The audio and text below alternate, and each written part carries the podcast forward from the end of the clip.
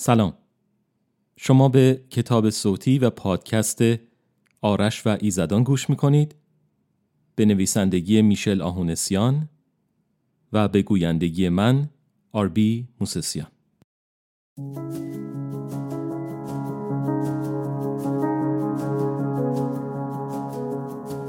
آرش و ایزدان. نوشته میشل آهونسیان.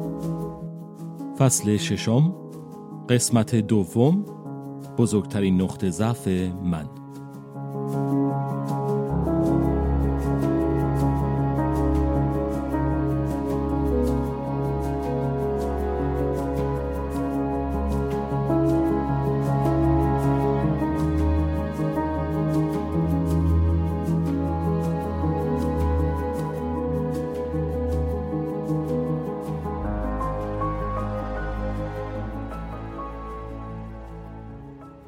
که مطمئن بودم ما هنوز در گودال یا قار زیرزمینی هستیم و امکان نداره در اینجا بادی بوزه چشمای خودم رو باز کردم و متوجه شدم که از باد یا نسیم خبری نیست. شراره در فاصله دو متری من ایستاده بود و با لبخند به من نگاه می‌کرد. پس چشمای خودم رو دوباره بستم و بعد از چند ثانیه باز هم احساس برخورد نسیم به صورت من به وجود اومد. وقتی این بار پلکای خودم باز کردم دیگه قار یا گودال زیرزمینی وجود نداشت. من بودم و گردابی خارق العاده قول پیکر. البته این گرداب از آب تشکیل نشده بود بلکه اینطور به نظر می رسید که من در داخل چشم یک طوفان بزرگ به صورت معلق در ارتفاع چند صد متری زمین ایستادم. زمین آبی رنگ بود و من بعد از مقداری دقت متوجه شدم که زمین در واقع زمین نیست بلکه دریاست. شاید هم اقیانوس. در میان اون همه سر و صداهای وحشتناکی که از طوفان در اطراف من برمیخواست مشکل می‌شد محیط پیرامون خودم رو با دقت بررسی کنم. احتمالا در فیلم ها یا برنامه های علمی صحنه از طوفان های بزرگی که در اقیانوس اطلس به وقوع پیوندند رو دیده اید. صحنه هایی که توسط ماهواره ها از مدار زمین گرفته شده.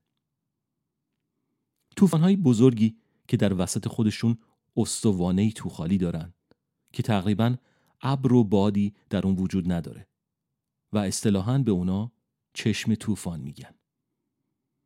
بعضی اوقات قطر این طوفان ها به چند صد کیلومتر می‌رسه و اگر روی خشکی برسن خسارت های وحشتناک و زیادی به پا می‌کنن.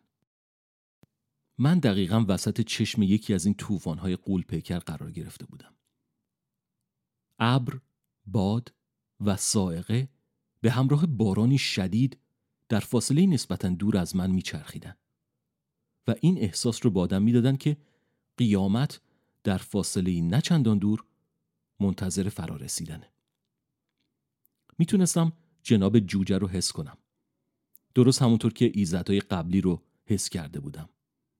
ولی کسی در اطراف من وجود نداشت یا بهتره بگم که من در محدوده دید خودم کسی رو نمی‌دیدم.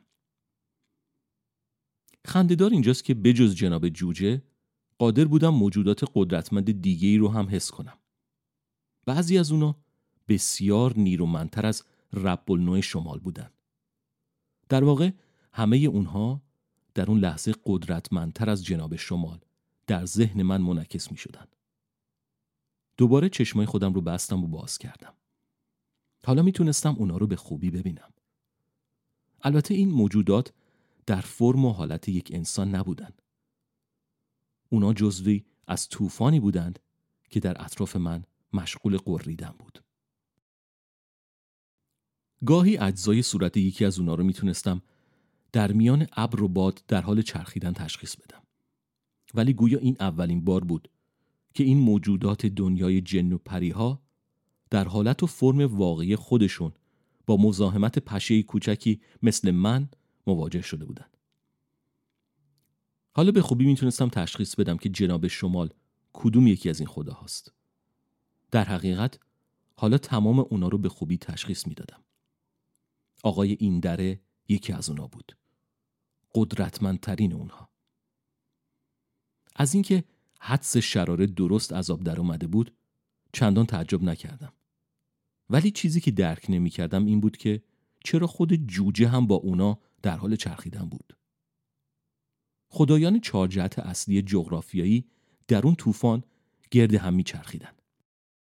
به جز شمال و جناب این دره که خدای جهت غرب بود رب النوع جهت جنوب یعنی یمه و جهت شرق یعنی ورنه نیز آنجا بودند. ناگهان از میان توده فشرده ابر در حال چرخشی که روبروی صورت من بود دماغه یک کشتی نفتکش قولپیکر بیرون آمد.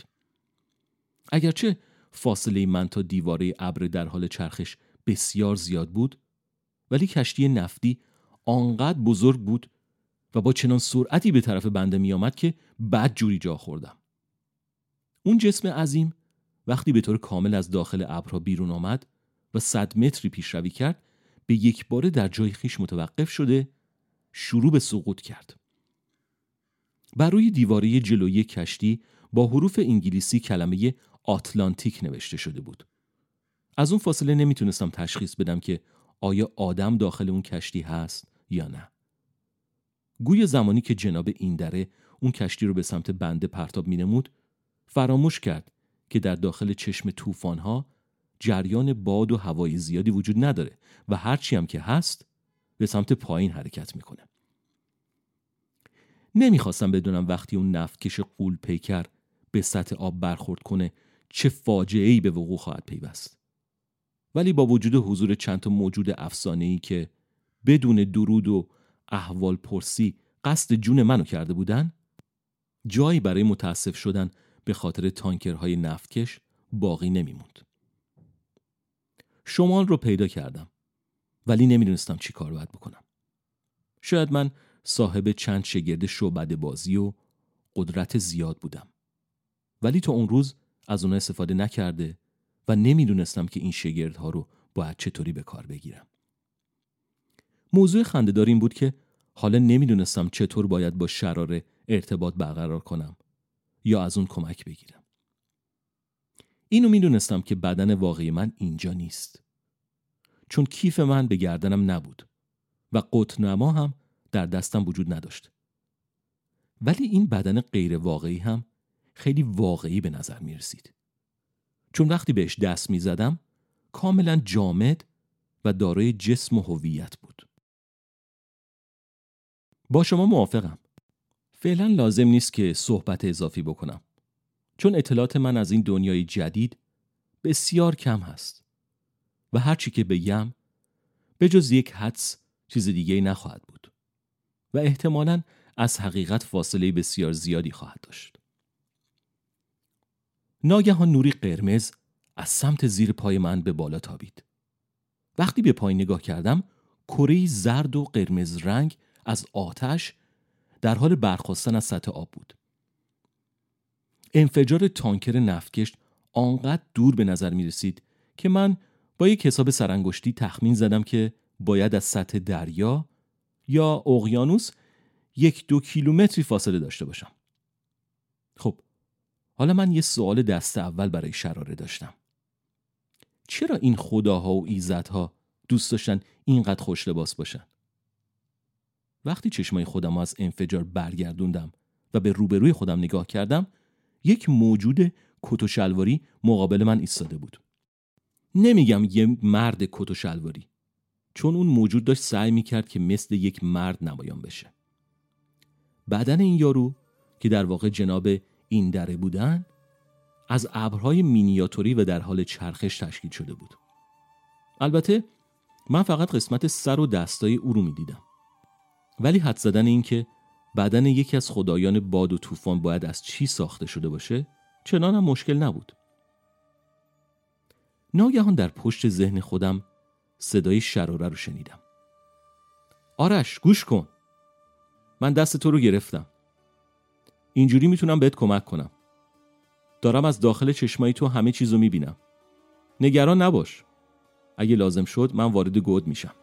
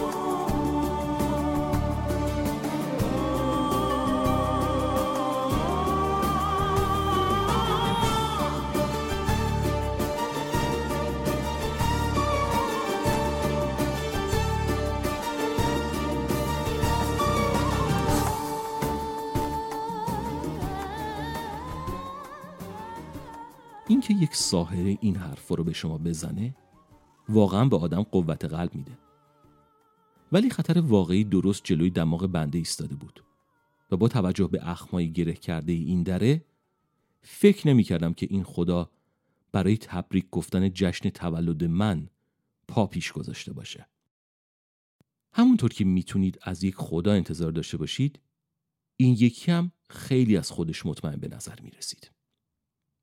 حقم داشت. اگه منم صاحب این همه قدرت بودم حتما به خودم می بالیدم. رب و نوع غرب مدتی به من خیره شد و سپس با صدایی که پرده گوشای منو به شدت میلرزون گفت تو کی هستی؟ من که نمی‌خواستم حرف اشتباهی زده باشم کمی فکر کردم و بعد گفتم برای تو پیغامی آوردم این دره سر خودشو به سمت چپ خم کرد و مدت بیشتری به من خیره شد. و سپس گفت من منتظر هیچ پیغامی نبودم. از طرف کی اومدی؟ بوی تو برای ما آشنا نیست. لازم بود که فکر کنم ولی وقت نداشتم.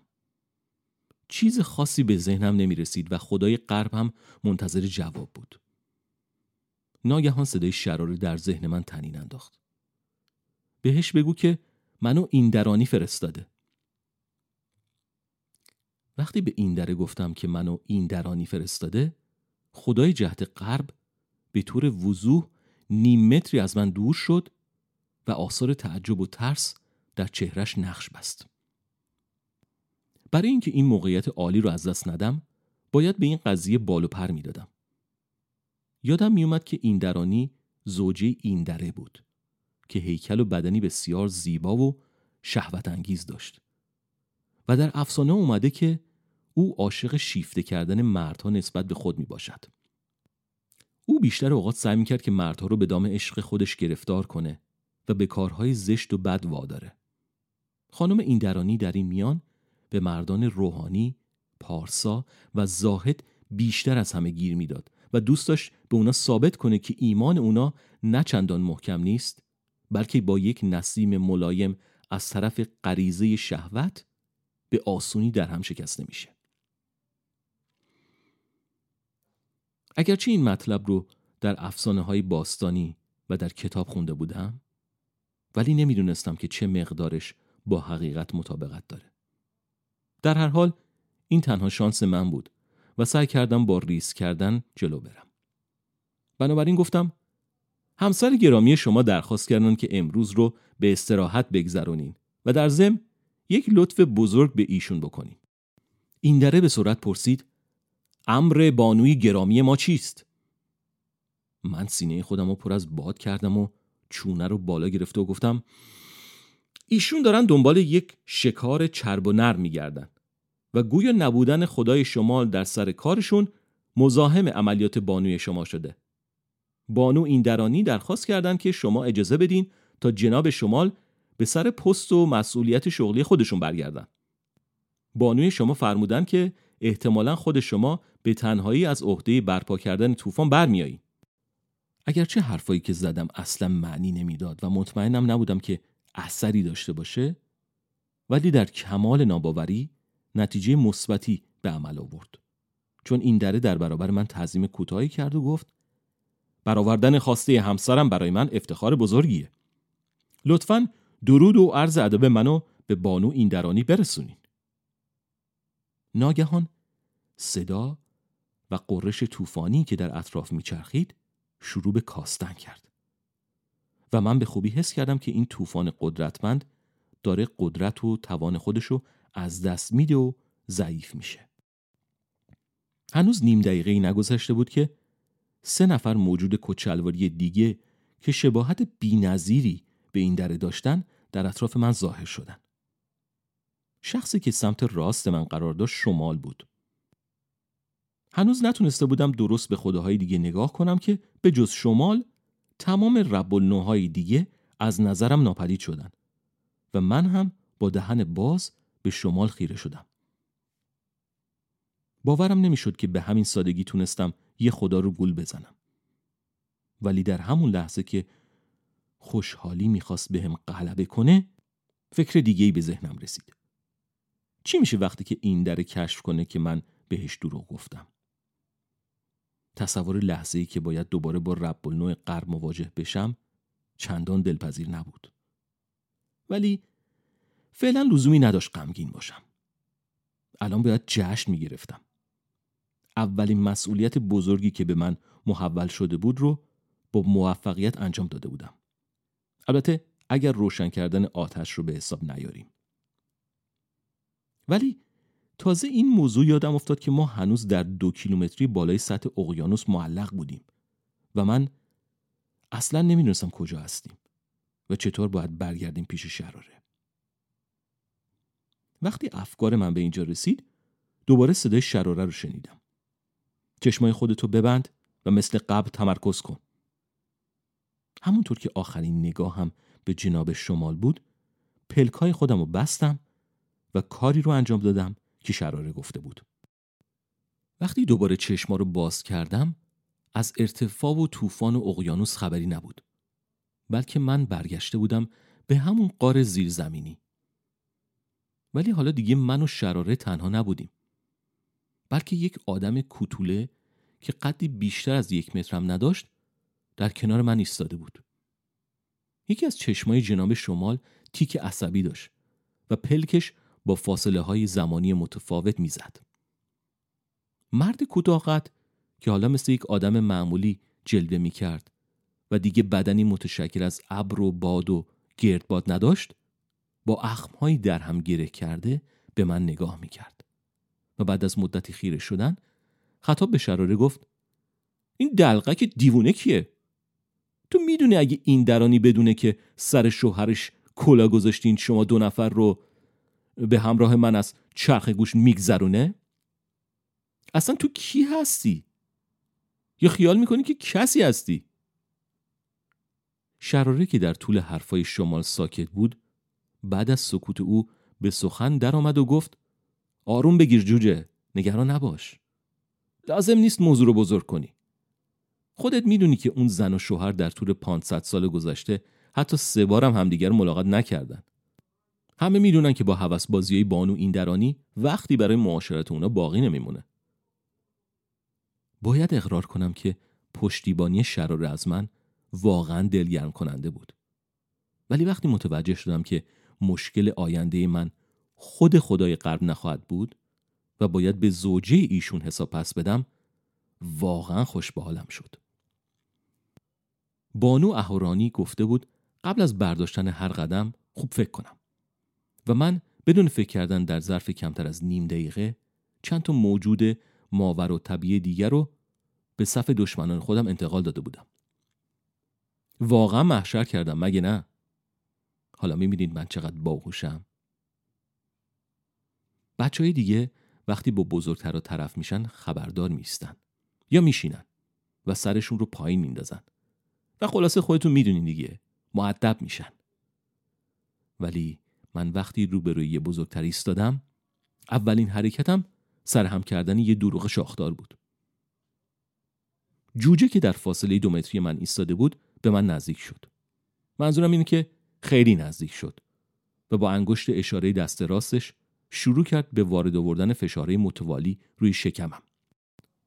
سپس با قیافه که بی از اون میبارید به سر تا پای من نگاه کرد و گفت اسم تو چیه؟ شرار خانم همیشه نبوغی بسیار عالی برای پیدا کردن شجاعترین نیمه خداها به عنوان دستیار داشته. من نیم قدمی از شمال دور شدم و گفتم اسم من آرشه و در ضمن من دستیار کسی هم نیستم. جناب شمال ابروهای خودش رو بالا داد و گفت چقدر هم مغرور ببینم آرش جان تو پسری کی هستی؟ گرشاسب؟ تشتر؟ آرمنیتی؟ کیانوش؟ شاید هم جناب وازیشته درسته؟ وازیشته همیشه بچه های باغرور رو شجا پرورش داده مثل خودش مثل برق جهنده من دهن خودم باز کردم تا گفته های شما رو انکار کنم ولی یک دفعه چشمم به شراره افتاد و دیدم که ساهره انگشت خودش رو روی لبهاش گذاشته و از من می‌خواد که ساکت باشم.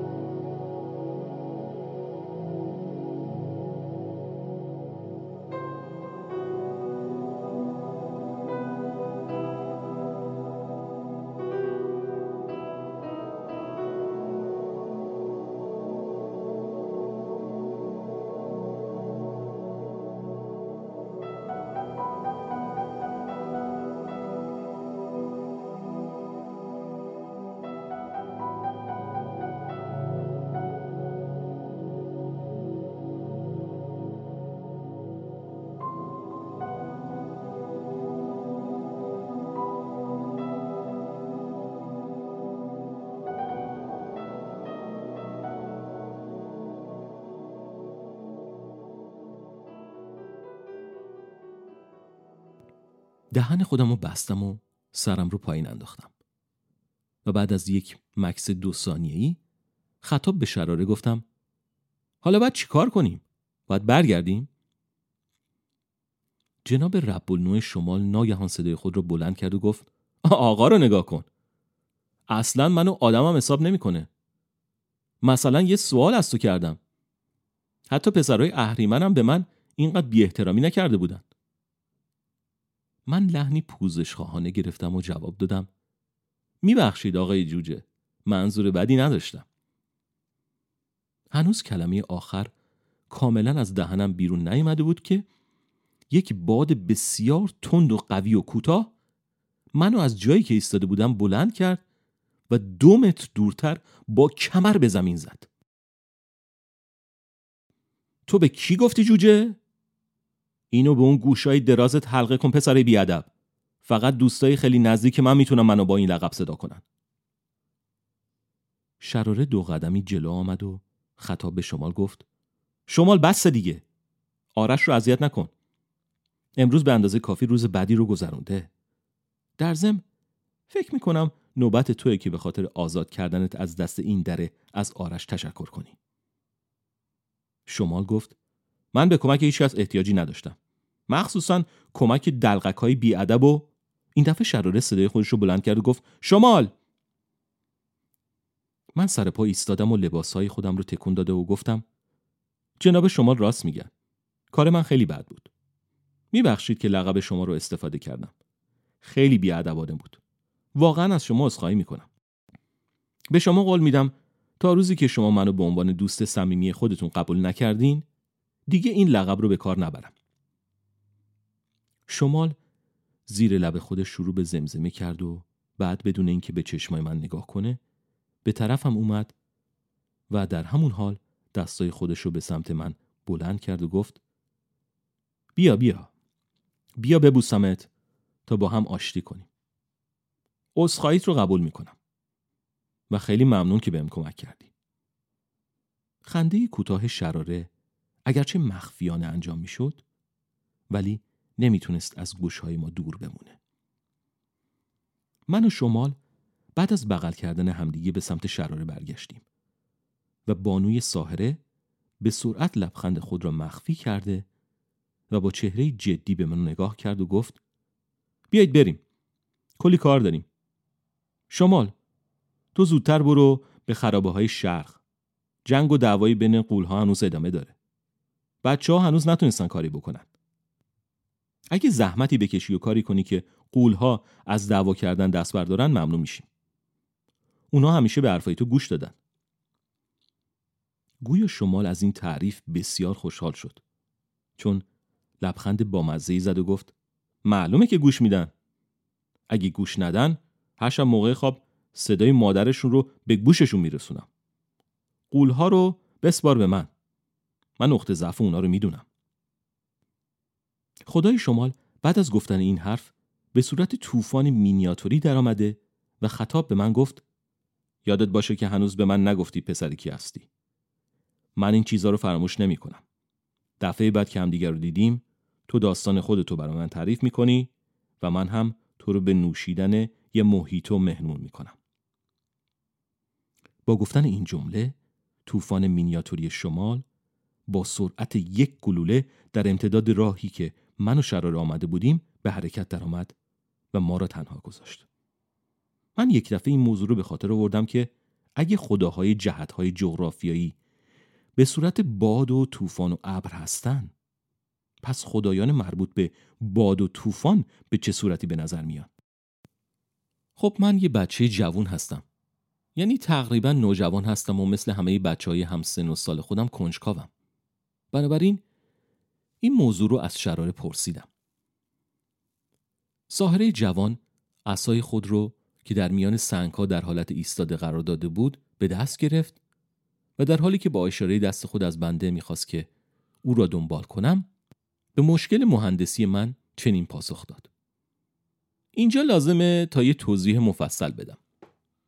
وقتی داستانه و افسانه های قدیمی رو می‌خونی یا میشنوی باید به چند تا چیز دقت کنی. یکی از اونها اینه که در گذشته های دور مردم نگریشی محدود و ناقص نسبت به اندازه دنیا داشتن.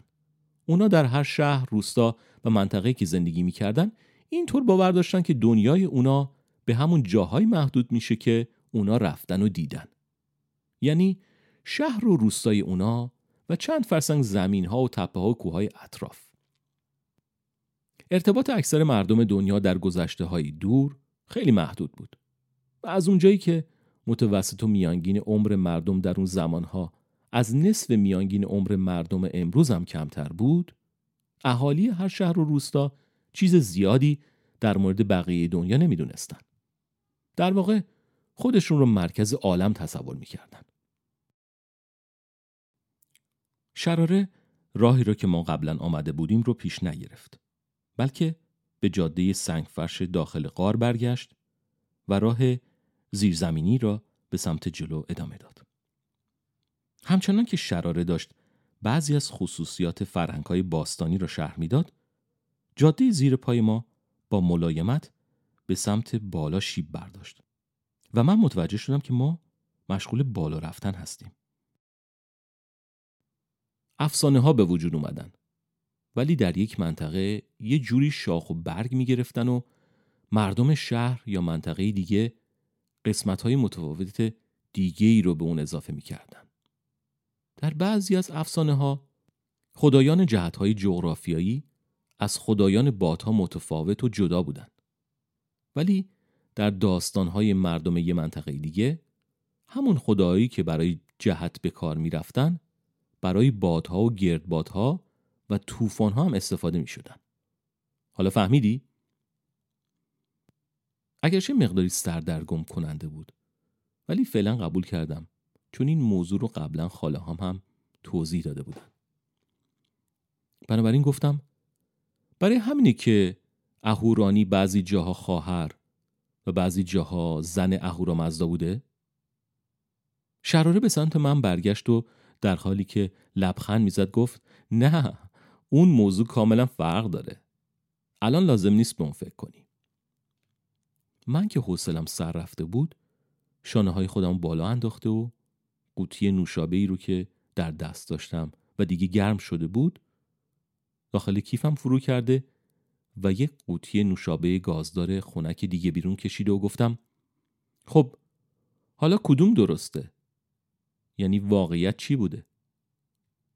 شراره اسای نورانی خودش رو کمی بالاتر گرفت و گفت آها موضوع از اینجا به بعد تازه جالب میشه.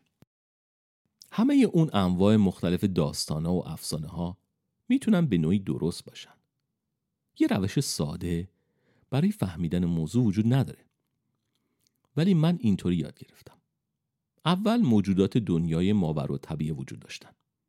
ولی بعد انسان به وجود اومد. زندگی هر دو طرف با هم گره خورد و هر چقدر که زمان گذشت این وابستگی شدیدتر و عمیقتر شد. همونطور که خداها و جن و پریا روی زندگی انسان ها تأثیر میذاشتن و اونو تغییر می‌دادن انسان ها هم شروع به تغییر دادن و شکل دادن دنیای خدایان کردند. پس از بعضی جهات این انسان ها بودن که حوادث و وقایع دنیای بالا رو برنامه‌ریزی کردند. و بعضی مواقع این برنامه ها در مورد یک موضوع یگانه ریخته شدن. ولی خود برنامه ها با هم فرق داشتن. چون انسان های متفاوتی اونا رو انجام داده بودن. اینجا بود که دنیای خدایان مجبور شد این دوگانگی ها رو یا چندگانگی ها رو قبول کنه. امیدوارم که به اندازه کافی ساده توضیح دادم.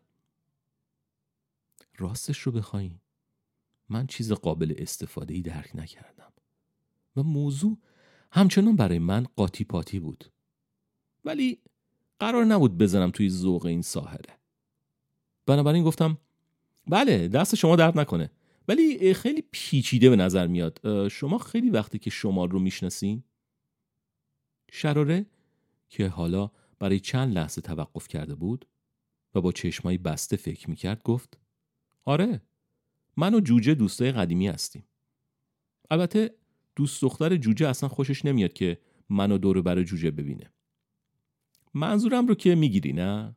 خیلی حسوده. دو سال پیش یه دعوایی درست حسابی باش داشتم. ولی این دختره فکر کردم که شراره یه فوش درست حسابی به دوست دختر شمال میده. ولی اگر هم قرار بود که شرار این کار رو انجام بده منصرف شد و بعد از مدتی مکس گفت بیا بریم. می‌خوام یه چیزی نشونت بدم. این سرگرمی جدید ماست یه شیش ماهی به آپتین التماس کردیم تا بالاخره اجازه داد که این راه رو ساخته بشه.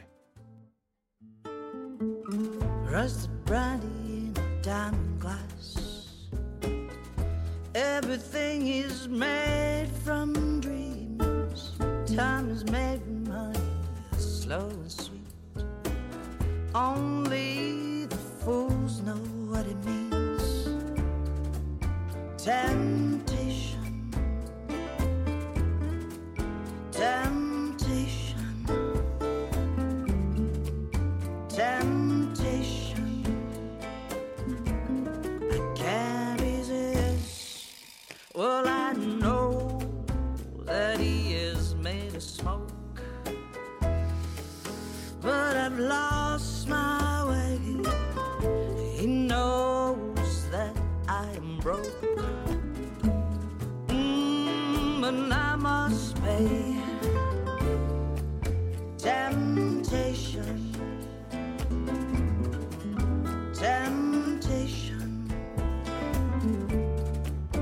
Jam